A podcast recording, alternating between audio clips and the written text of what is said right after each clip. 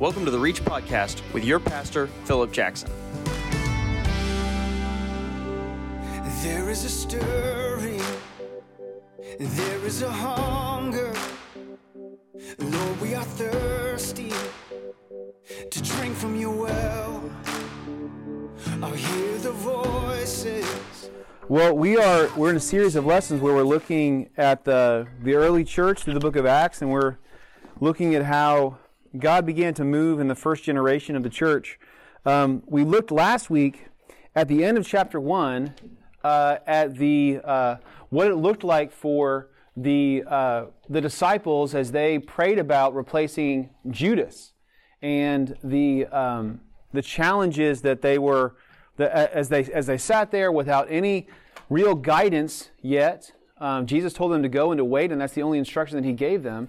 And so that's what they did. They went and they waited. And if you guys remember, the model was that um, they didn't just wait idly; they waited um, proactively. They spent time in God's Word. It says that they searched through the Scriptures to see exactly what God had said, what the promise was. Um, Jesus told them to go and wait until the Father sent what He had promised, and sure enough, that's that's exactly what happened. So what we're going to look at today is we're going to look at Acts chapter two. In Acts chapter two, uh, for the first 37 verses, this is when the Holy Spirit comes on the uh, on the people of God. The foundation of the Christian faith is built on this simple truth that God wants to have a relationship with us. That God wants to restore what was broken, and that is our relationship with Him. And the most amazing part about that is that it's not just that God, He uh, stands at a distance and He uh, tells us to come to Him, to earn our way to Him. He actually goes out of His way to condescend to make a relationship possible with us. He's the one that bridges the gap. In every other religion in the world, they're built on this idea that you have to earn salvation, whether it is now nirvana, whether it is the tranquility, whether it is your regeneration in, uh, in reincarnation, whatever it may be. Everything is based on your works. But the, but the faith of the Bible, Christianity that's built on the testimony of Jesus Christ and what God has done is different than all of all other religions because it is the only religion in which God actually cares enough about us to come and get us. But God wasn't just content to leave things there.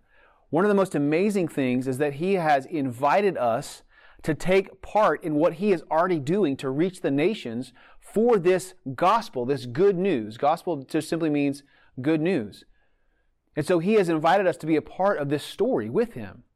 We are not just spectators. We're not just, uh, we're not just getting paid with eternal life because of what God has done. He has actively said, I want you to be a part of what I'm doing. And in, in the process, you will actually learn to love me more.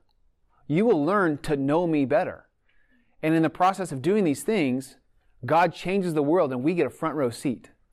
So what we're going to see tonight is we're going to see the uh, the disciples. Now that Matthias has been established to take Judas's place, we're going to see the eleven disciples praying in the upper room with about 120 people, and they're praying about what God's going to do next. And sure enough, the Holy Spirit comes on them. The Holy, the Holy Spirit descends and fills the room, and they begin to do incredible things. And the world changes. It's astounding. So let me let me uh, remind some context here. So if you guys in your Sunday school class, I know that that uh, our Reach Sunday Bible study is going through the book of Ruth. The book of Ruth is actually connected to what we're going to read tonight, because the book of Ruth is actually read at this festival in the springtime called Pentecost. Now Pentecost takes place 50 days after um, after the Passover, so we're 50 days after the resurrection of Jesus, uh, uh, when the Spirit of God descends on the on the, the apostles.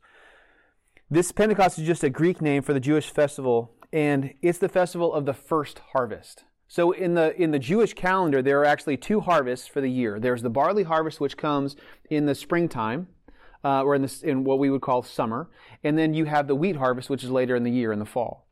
And so Pentecost is a celebration of the first harvest. The barley uh, ripens before anything else.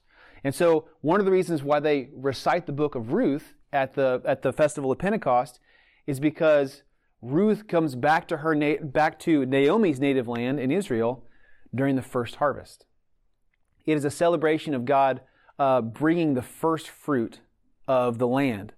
And in fact, um, Jews from all around the world, they would make a pilgrimage to Jerusalem just to celebrate this festival, to, to celebrate what God had done. Uh, and as a result of what happened in this story that we're going to read tonight, Christians also celebrate this same day. This year, it's on June the 5th, this summer. Sometime it's in, it's in late May, early June. And the idea is we're, to, is we're is celebrating what God has done in, uh, at this moment in history. In fact, this idea of first fruits is something that the Apostle James talks about, uh, the brother of Jesus. He says that we, as the church, we are the first fruits of God's redemptive story in creation. That we are kind, we are the uh, the initiation. We're kind of like the preview to what's going to happen in eternity. So what we get to experience through our life on earth is actually something that we that fulfills part of the promise that we're going to we're, going to experience in its fullness in heaven. This is incredible. So all of these Jews have gathered to Jerusalem uh, from all around the world, every single nation. They all speak different different languages, um, and something that we need to understand here is that not everyone that's in Jerusalem speaks Hebrew. So think about this way: if you guys have ever been to a, a melting pot city, I'm talking like San Francisco or New Orleans or New York. Chicago. You have people from all different places, right? They speak all different languages. We're not, it's not like, you know, Tulsa, where everybody is basically the same almost. Really. You have this diverse culture. If you guys, how many of you have ever been outside of the United States? I'm curious. Okay, so you've experienced some of this, right? So if you've been in another country and you don't know the language, think about this. There are a lot of people around the world at this point in history who were Jewish um, by ethnicity, but they were not Jewish culturally. So these are people who come from all different walks of life. You have, you have Jews from Africa who are descendant from the Queen of Sheba, who have, who have dark skin, dark complected skin. You have Jews from Greece who are as fair complected as you can possibly imagine. You have Jews from Egypt. You have Jews from what is now present day Russia present day Eastern Bloc countries like Slovakia and, uh, and Latvia. You have Jews from all over the world, and they've all come to Jerusalem for this festival to celebrate what God has done in providing for them. Okay, so this is the stage that's been set. So we're going to start here with this incredible opportunity. And I've, I've, labeled this first point, setting the stage, because one of the things that is incredible about what God has, has asked us to do and has, has invited us to do is to take place in the process of redeeming the nations. So let's look at these first 13 verses. So he starts out by saying this. When the day of Pentecost had come, they were all together in one place. And suddenly there came from heaven a noise like a violent rushing wind, and it filled the whole house where they were sitting. And there appeared to them tongues as of fire distributing, distributing themselves, and they rested on each one of them. And they were all filled with the Holy Spirit and began to speak with other languages as the Spirit was giving them utterance. Now there were Jews living in Jerusalem, devout men from every nation under, under heaven. And when the sound occurred, the crowd came together and were bewildered because each one of them was hearing them speak in his own language. They were amazed and astonished, saying, Why, are not all these who are speaking Galileans? And how is it that each, we each hear them in our own language to which we were born? Parthians and Medes and Elamites and residents of Mesopotamia and Judea and Cappadocia, Pontus and Asia, Phrygia and Pamphylia, Egypt and the districts of Libya around Cyrene, and visitors from Rome, both Jews and proselytes, Cretans and Arabs. We hear them in our own tongues speaking the mighty deeds of God. And they all continued in amazement and great perplexity, saying to one another, What does this mean? But others were mocking and saying, They are full of sweet wine. A lot of great things in these first, first several verses. So we start off by seeing that there is a, a this there's a wind that comes into the into the upper room where they've been sitting. What's interesting is that this isn't the first time in Scripture that we've actually seen this happen. We've seen this back in the Old Testament. We saw this whenever uh, Moses went up on the mountain and God descended in a pillar of fire and he gave the Ten Commandments. We see this whenever God claimed the tabernacle and filled it with his presence and he presented himself in fire. We see this also whenever God would lead the people of Israel for 40 years throughout the wilderness as a column of fire by night and a cloud of smoke by day. This is a, this is a, uh, a picture of God presenting himself to people. And in the same way that God had shown himself in fire and smoke between Egypt and the promised land, he indwelled the new temple of his people, their bodies. For the first time ever, God descended and he filled human beings with his spirit. Every other time that this has happened in Scripture up until this point, it has been for a specific moment or for a specific task. What's different about this from any other point in history is that for the first time ever, to complete what Jesus had said, the Holy Spirit has come on God's people and He has indwelled them. If you remember in the New Testament, it describes our bodies as the temples of the Holy Spirit. That now, instead of a fire in the Holy of Holies or in the, in the, in the center of the tabernacle, now inside of God's people, there is a burning flame. There is a change that's happening. He describes this as flaming tongues. Each person received the gift of the Holy Spirit and the gift of speaking any language. The, the, the words that are used here where it says, these tongues fell on them. This is not to, this is not to describe what the fire looked like. This doesn't mean that, that these, these flaming tongues of fire, that they were uh, a physical, the physical attribute of a tongue. This is actually what we would describe as language. He lays on them a burning language, the gift to speak any language. This is not chaos. This is not babble. This is very clear communication. This is not something that God is saying, okay, here is a secret, secret passcode language that only Christians are going to know. He says, no, for the first time in history, I'm going to rescind the curse of Babel. If you remember back in, in the book of Genesis, whenever mankind only had one shared language, God makes an observation. Because the people of earth decide that they're going to build a monument to themselves as they build this giant tower at this place called Babel. Later becomes the city of Babylon. They build this giant monument to themselves, and God, God makes an observation. He says this He says, There is nothing that is impossible for man if they are unified, and so I'm going to scatter them across the earth. So, for the first time since the curse of Babel, God gives a specific revelation to his people to speak in unity to history, to, to, to, history. And so they had this gift to be able to speak any language. Now, don't be confused. This is not that they're speaking with the tongues of angels and all of these things. This is a specific language. It says that not only did they, did they speak a specific language, but they also were heard in a specific language. This is a two sided miracle. It's interesting to note here that God's observation, specifically in Genesis 11, was the Lord said, Behold, they are one people, and they have all the same language, and this is what they have started to do. Now, nothing which they plan to do will be impossible for them. What's interesting is there is the response. Look at verses 5 and 6. Now, when the, now there were Jews living in Jerusalem, devout men from every nation under heaven. Verse 6. And when this sound occurred, the crowd came together and were bewildered because each one of them was hearing them speak in his own language.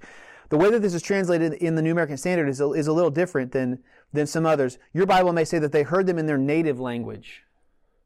So, what does this mean? This means that they didn't just get up and speak Greek, because everybody spoke Greek at that point in history. This means that when they open their mouths for the disciples, it says, in fact, that they are Galileans. They're, they're amazed that they're Galileans. This is saying these guys are a bunch of rednecks. How are they speaking Arabic? How are they speaking Coptic? How are they speaking Greek? How are they speaking Latin? How are they speaking Egyptian? How are they speaking all of these languages? There's no way that they're this, this educated because they're all saying this at the same time and everyone notices. You see, this, this is interesting because it underlines a key point. Because Jesus said that everyone comes to the Father is also called by Him. Not only had God utilized the mouths of these human beings to speak the truth, but He opened the ears of those that needed to hear the good news of the gospel. We often have this idea that the gospel is a sales pitch that when we talk to people about Jesus and the hope that God has provided for us, that it's like we're trying to, to work them into heaven. Like, what's it going to take for me to get you on board? If you get in early, you know, you'll have more rewards. This isn't a sales pitch. God is moving. That's one of the one of the principles of Scripture is that God is the one who moves and convicts. He moves on both sides of salvation. It underscores that He is the one who calls, saves, and sanctifies. In fact, 1 Peter says that all three persons of the Trinity complete our salvation. That we are called by the Father, and that we're saved by the sacrifice of the Son, and that we're sanctified by the work of the Holy Spirit. That all persons of the Trinity are involved in what God has done for us in the saving grace of our life. Look at verses 7 through 12. He continues on by saying that these people were amazed and astonished. They were amazed that these hillbillies were speaking truth in their own languages, their native languages. This reminds me of what Jesus said in Acts chapter 1. If you remember, he says to, to his disciples and about the Holy Spirit, he says that they would receive a helper and that they would be taught by him, the Holy Spirit, whom the Father would send in the same uh, the same that he sent Jesus, and he would teach them all things and remind them of all that he had said and that he had done. What's incredible about this point in history is that God had brought together a whole generation of people from all different backgrounds, from all different places, from all different languages, and they all had the same truth in their hearts. All of them knew Scripture in their native language. The Romans knew the Old Testament, the promises and the prophecies of Christ. So did the Egyptians, and so did so did uh, those that are in Asia, all over the world. God brought together a generation of people who knew His Word and were being exposed to the goodness of the gospel, so that they could then take back the Scripture that they already knew and preach its fulfillment to their native countries. He was reaching the nations. This is the first time that God would send out missionaries. In fact, one of the groups that's mentioned in here are the Jews from Rome. It's believed that these Jewish Romans that they took the gospel back to Rome and started a church that eventually received a letter from the apostle Paul. We know it as the epistle to the Romans, explaining to them the differences between living as a Jew or living as a believer in Christ and how God has completed the law. See, the message here is also important. Because just like before, the disciples were equipped with the truth of God's word and, were, and the teachings of Jesus. It says that they didn't just say words, it says that they spoke of the mighty deeds of God. They began to testify about Jesus. And of course, some in the crowd, they believed and they were curious and they wanted to investigate more. But others were beginning to mock them. It says that they were jeering them or that they were um, mocking them, saying that they were full of sweet wine. They're accusing them of being drunk. As we'll see here in a second, it's ridiculous because it's nine o'clock in the morning. It's like I don't know who you all who, who y'all think you are, but these guys are not drinking, especially this time of night or this time in the morning. So here's the thing: is that God has set the stage. When we think about our relationship with Him and our responsibility to make disciples, it is very easy for us to take that load and throw it on our shoulders and think that we have to be the ones that has all, have all the answers. But that's not the way that this works. The Holy Spirit is doing all of the work here. The only thing that the disciples do is they open their mouths.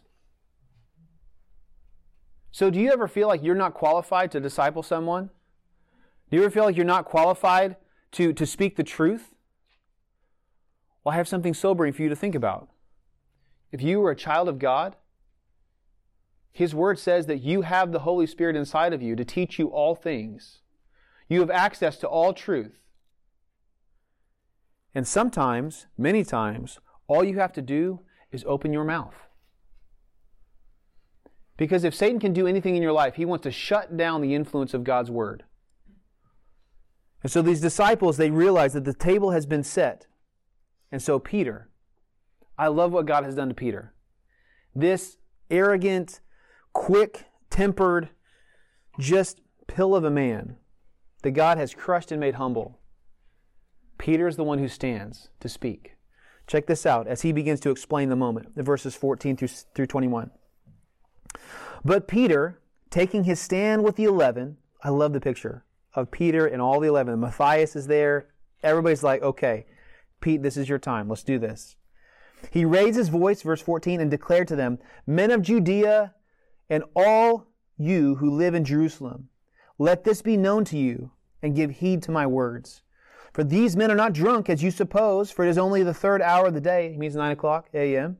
Verse 16, but this is what was spoken of through the prophet Joel. And it shall be in the last days, God says, that I will pour forth my spirit on all mankind. And your sons and your daughters shall prophesy, and your young men shall see visions, and your old men shall dream dreams. Even on my even on my bond slaves, both men and women, I will in those days pour forth my spirit, and they shall prophesy.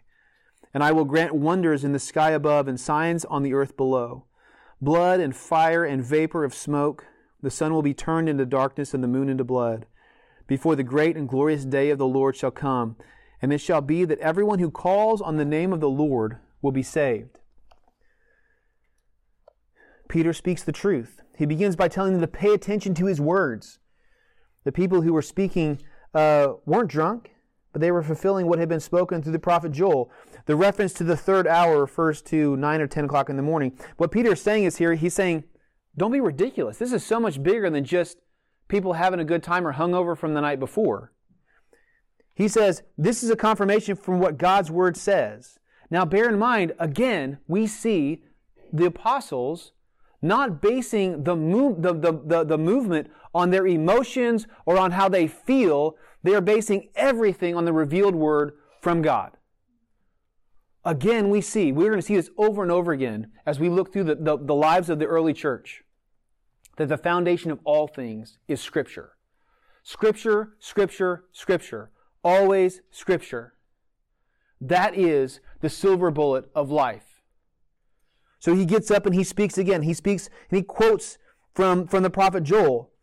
This is the same thing that, that Jesus had said that the, that the kingdom of God had come through his incarnation.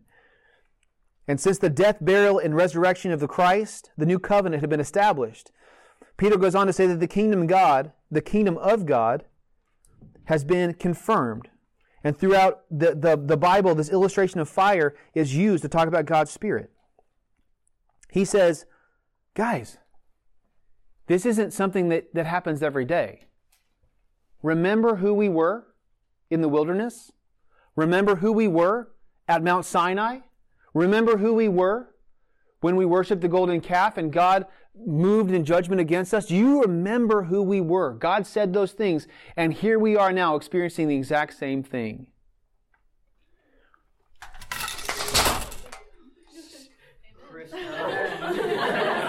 Yikes. For those who are on the podcast, the curtain just fell. We're gonna we're gonna keep going. All right, hope you guys are paying attention now. Excellent. So he begins to explain the moment. See, here's one of the things that that, that happens is that uh, God presents us with a situation, an, an opportunity. And we have the chance to be able to speak truth to our culture, to speak truth to, the, to, our, to our surroundings, to the people that are in our life. We have an opportunity to do these things. And yet, what do we do? We close our mouths. Why do we do that? You want an honest answer from me? I think it's because we don't know the Word.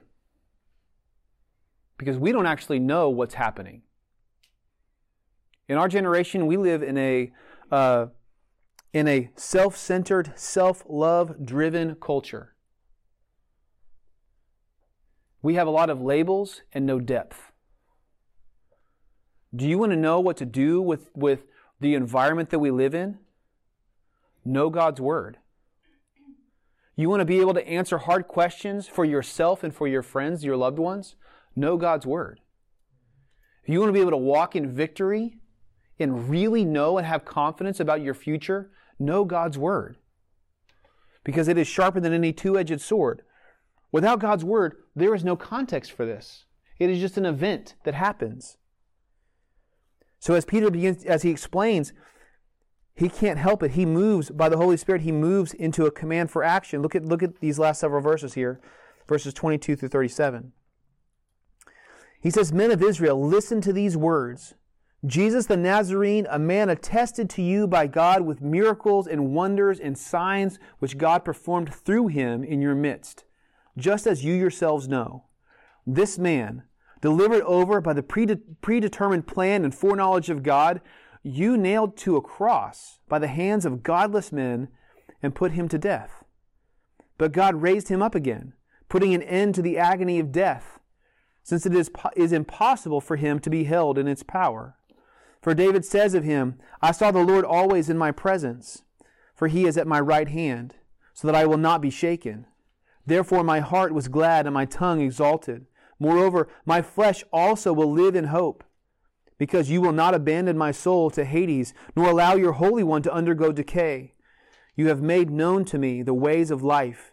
You will make me full of gladness with your presence. Brethren, I may confidently say to you regarding the patriarch David, that he both died and was buried, and his, and his tomb is with us to this day. And so, because he, he was a prophet and knew that God had, had sworn to him with an oath to seat one of his descendants on his throne, he looked ahead and spoke of the resurrection of the Christ, that he was neither abandoned to Hades nor did his flesh suffer decay. This Jesus God raised up again, to whom we are all witnesses. Therefore, having been exalted to the right hand of God and having received from the Father the promise of the Holy Spirit, he has poured forth this which you both see and hear. For it was not David who ascended into heaven, but he himself says, The Lord said to my Lord, Sit at my right hand until I make your enemies a footstool for your feet. Therefore, let all the house of Israel know for certain that God has made him both Lord and Christ, this Jesus whom you crucified. Now, when they heard this, they were pierced to the heart and said to Peter and to the rest of the apostles, Brethren, what shall we do? This command for action that Peter calls for in verses verse 22 through 20, through 37 he's establishing the credibility of the moment he says god's word said that this was going to happen and now it is so listen up pay attention he was the fulfillment of the messianic prophecies jesus was and it was attested to them by God with miracles and wonders. He says, these aren't just stories that you heard about in a distant land. Many of you saw these things happen yourselves. You see, we don't have to make the case for God. He is really good at doing that for himself. There is no question that God cannot answer. There is nothing that should intimidate us about the gospel. He says, You saw this. This isn't just a story that you heard. Many of you were there at his crucifixion. He says he did miracles and signs and wonders. He was not just a man who rose and influenced by chance, but rather, notice that it says that he rose from a predetermined plan and the foreknowledge of God. This means that his entire life was designed and orchestrated to complete what God had promised to Eve in Genesis 3:15 when he said he was going to restore the relationship between man and God. This happened on purpose. Is it any wonder that we live in a generation that works so hard to try to discredit the hope of God's Word? Peter doesn't pull any punches as to who is responsible for his death. Notice this that he says, You nailed him to a cross. The Greek here, the original language, is a special use of the language. You see, what's interesting, English has its own limitations. So in Greek, there's a couple of, of, of ways of speech that don't make sense in English. One of them is called the aorist tense. Okay, for us in English, we have, we have past tense, present tense, and future tense, right? What has happened, what's happening now, and what's going to happen in the future. Well, in Greek, there is this, there is this function called the aorist tense, which means it is disconnected from, from a moment in time. The word that he uses here and you nailed him to a cross. It's all one word, it's a verb. It implies that he's not saying that the, he's not saying that this crowd literally had a nail in their hand and they crucified him to the cross, but what he is saying is that they are complicit in it. He says, You put Jesus on the cross. And the way that God's word is written here, it implies that all of us put him on the cross. Jesus was not crucified by first century Romans. I crucified him. You crucified him. You might be thinking, well, no, no, I'm, I'm a pretty good person. That's not what God's word says. You crucified Jesus. Peter says, no, no, no, no, no. You don't get a pass. You don't get to say that you weren't responsible. You drove the nails through his hands.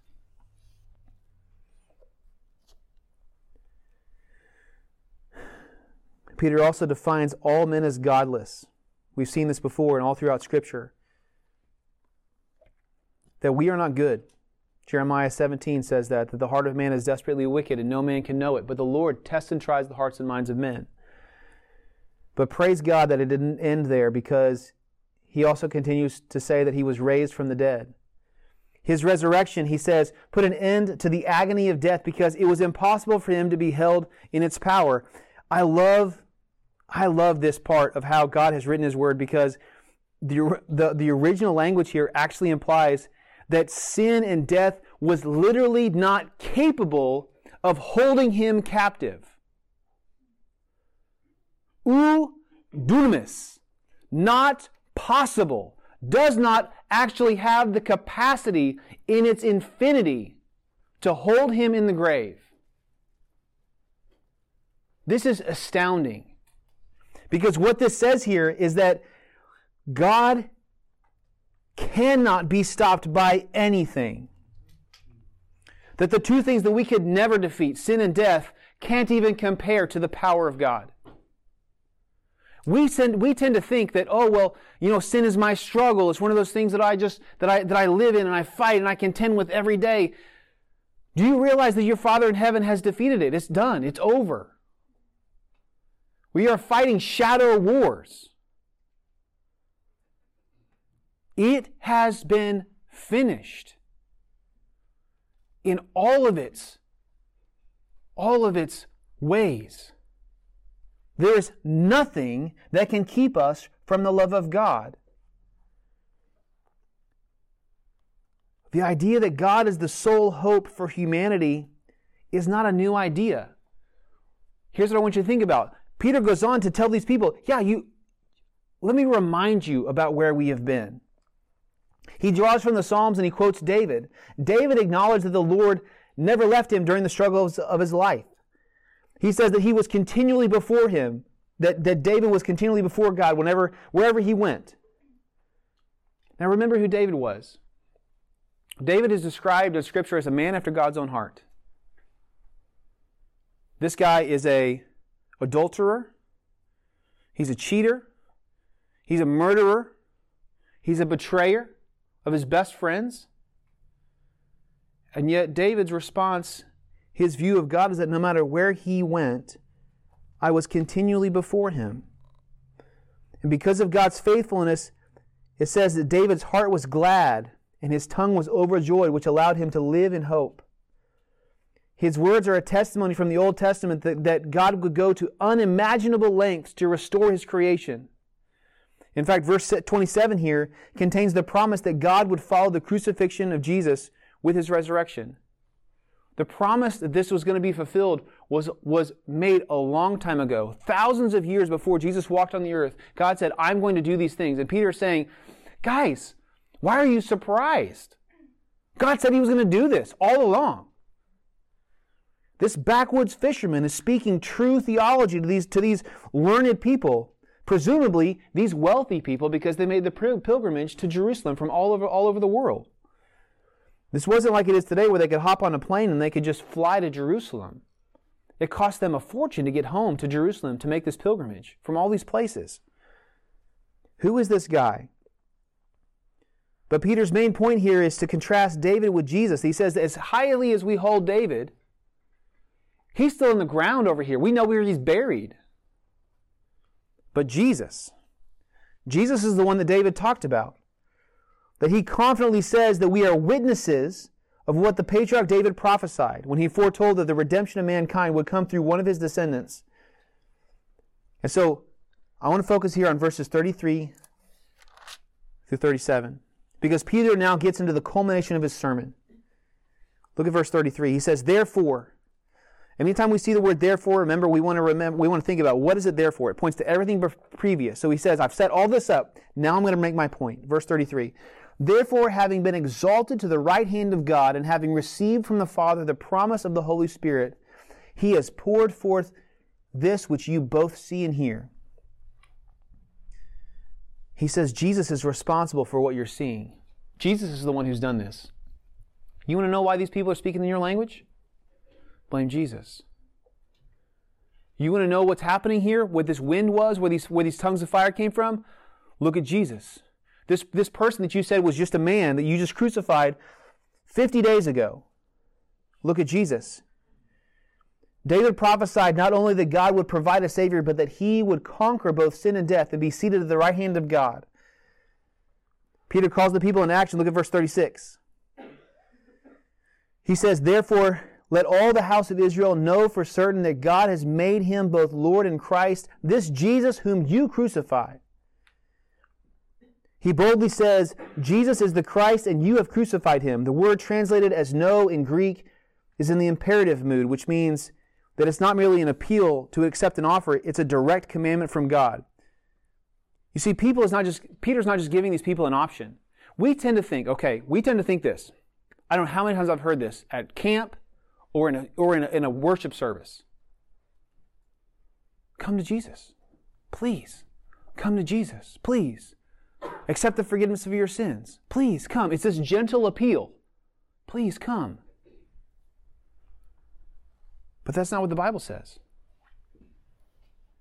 The way that this is written, again, in Greek, is what's called in the imperative mood, which means it is an absolute commandment. This is not a gentle appeal. This is an absolute command. Repent and submit your life to Christ. This is not a gentle invitation. This is a commandment. Peter is echoing the words of Jesus in Matthew 4 17, where he says, Repent, for the kingdom of God is at hand. I want you to think about this that we're not invited to repent to follow Christ. We are commanded to repent and follow him. To reject the gospel is to reject the most loving and genuine command of God. What are the, what are the, what are the two greatest commandments. We learn this in the Old Testament, right? Love the Lord your God with all your heart, soul, mind, and strength, right? And number two, love your neighbor as yourself. Well, guess what? Those aren't the greatest commandments anymore. The greatest commandment, according to the New Testament, according to Jesus himself, is repent to, the, to me as your Lord and acknowledge that I am the master of your life. The first and second commandments cannot be achieved, are not even possible if you don't submit your life to Christ. He says, You must repent. You must lay yourself, your selfish, selfish self, across to the side and say, God, you are going to be the Lord of my life. This is not a gentle appeal. This is a commandment. You will submit to me. The day is going to come, it may not be now. You may hold out until your life is over. And when you're standing before God, Philippians 2 says that you will take a knee. And you will acknowledge that Jesus is the King of kings and the Lord of lords. And at that moment, there will be a question asked of you. He will say, either, You are a sheep, you are one of my children, or you are a goat, you're a pretender. You see, we live in this self love generation, this self care generation. You know, the irony of, of all the things we've learned about psychology and the human brain is that we actually haven't fixed anything. We've created a bunch of labels to make ourselves feel special. Oh, I have this mental disorder, or I have this mental illness, or I am this Enneagram, or I'm this Myers Briggs, or I'm this, that, whatever. The only thing that is important, the only definition that actually matters to you, that matters in all of this, is either you are a child of God or you are not. That's the only thing that matters.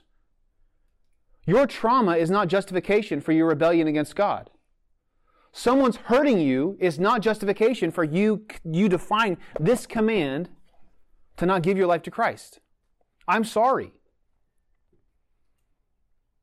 It doesn't matter what someone has done to you, it doesn't matter what you think about yourself. This is the greatest commandment. Repent, for the kingdom of heaven is at hand. That means to turn 180, degree, uh, 180 degrees the other direction. The words that he says here is that, therefore, let all the house of Israel know. Accept this as fact because it is fact.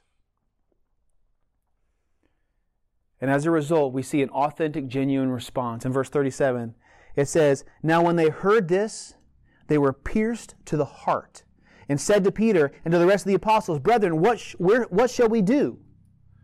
This sounds like a soft response if you just read it the way that it's written. What's not communicated here is actually how that it's written. That this implies in the original language that they were overcome with grief and desperation for a solution. They realized they had been confronted with the reality of who they were as a person.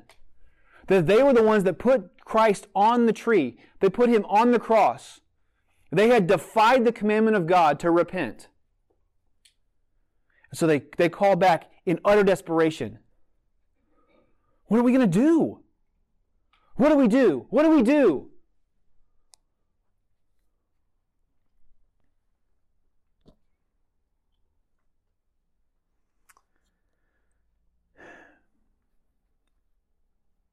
We're going to find out how this all plays out next week. But I want you to ask yourself these questions. I know that many of you grew up in the church and many of you know the Bible. But when God moves around us, do you actually know it? Are you prepared to speak? Will you participate when the Spirit moves? Do you know His Word well enough to be able to step into that place and speak truth to generation? If we want God to move in our lives, we need to submit to the will of the Holy Spirit and, and with purposeful waiting. We should be expecting for God to provide opportunities to speak the truth in powerful ways and not be surprised.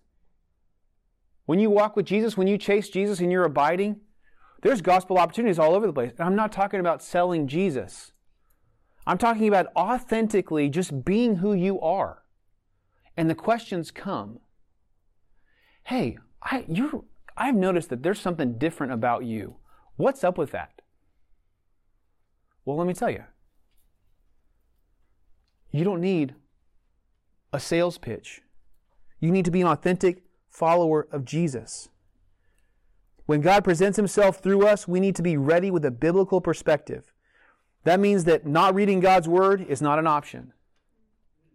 This has to be everything to us. You tired because you work a lot? Welcome to adulthood. You don't have enough time? Welcome to adulthood. Because if God can't, if, if Satan can't make you sin, he'll make you busy. Because if he can make you busy, he can make you tired. And guess what you do when you're tired? You do dumb stuff. You begin to believe lies like, you know what, I just need to blow off some steam. So I'm going to go out with my friends because I've been working hard. Or I'm going to stay at home and I'm going to, I'm going to have a few to kind of take the edge off. Or I'm going to hide from godly community because, you know, people are hard. We must declare war on ourselves. Accept the truth of Galatians chapter 6 he says, Do not be deceived. God is not mocked. Whatever man sows, that he will also reap. If he sows unto the flesh, he will of the flesh reap corruption. But if he sows unto the Spirit, he will of the Spirit reap everlasting life. So, let us not grow weary while doing good. For in due time we will bear fruit if we do not lose heart.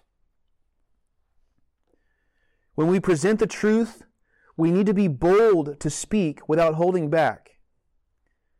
We can't do this without the Holy Spirit in our life. We can't do this without the presence of truth through Scripture in our life. This is who we have been called to be. This is not a suggestion about the ideal life. This is a commandment for the people of God. Let me challenge you with this. The days of being casual with our faith and our holiness must be over in order for us to walk in victory in a generation that is confused about who they are as people, we must be serious chasers of Jesus. We, we must be serious students of the Word. We must be student, we must be serious disciple makers, not just salesmen. Who we will be in moments like this at Pentecost will be determined by how we wait. Do not defy the commandment of the Lord and say, I got this, I'll do this on my own. We have been down that road, many of us, and it is empty. Today is the day to make a decision about who you want to be and who you want to serve. If you have grown up in your grown up in the church and you think that you know Jesus, but there's no there's no fruit in your life, there's no actual change in your life, I want you to reevaluate that decision. Because chances are, if there's no fruit, you're not saved. Jesus said, By your fruit you will know them. If you're not exhibiting the fruit of the Spirit, the Spirit may not be there. You may think that you're a sheep, but you're actually a goat. Because you know, goat and sheep actually have similar mannerisms. It could be that you have gotten into adulthood, you've been working, and you have fallen out of the rhythm of being in God's Word. I want to encourage you. The day starts when you go to bed tonight. So, so make a plan to be in God's Word. Ask for accountability, someone to text you and say, hey, what did you read today? Accountability doesn't have to be a big thing, it doesn't have to be a dirty word. It's simply two questions. When you call that, that person who you're holding accountable, what did you read today? And how can I pray for you? I'm not keeping tabs. I'm not making sure that you're doing everything, following all the rules. The Word will take care of that. What are you reading? How can I pray for you today? It could be that you have no idea what I'm talking about. You came in here because you heard about Reach either through uh, social media or you, th- or heard it through BCM or, or um, you don't have a church home. I want to encourage you if you don't know Jesus or you've got questions about that, please come and talk to me. I promise I'm not scary. I won't hurt you. Sarah's like, eh, I don't know. Or, or talk to Taylor. Because I want you to know Jesus. He changes everything.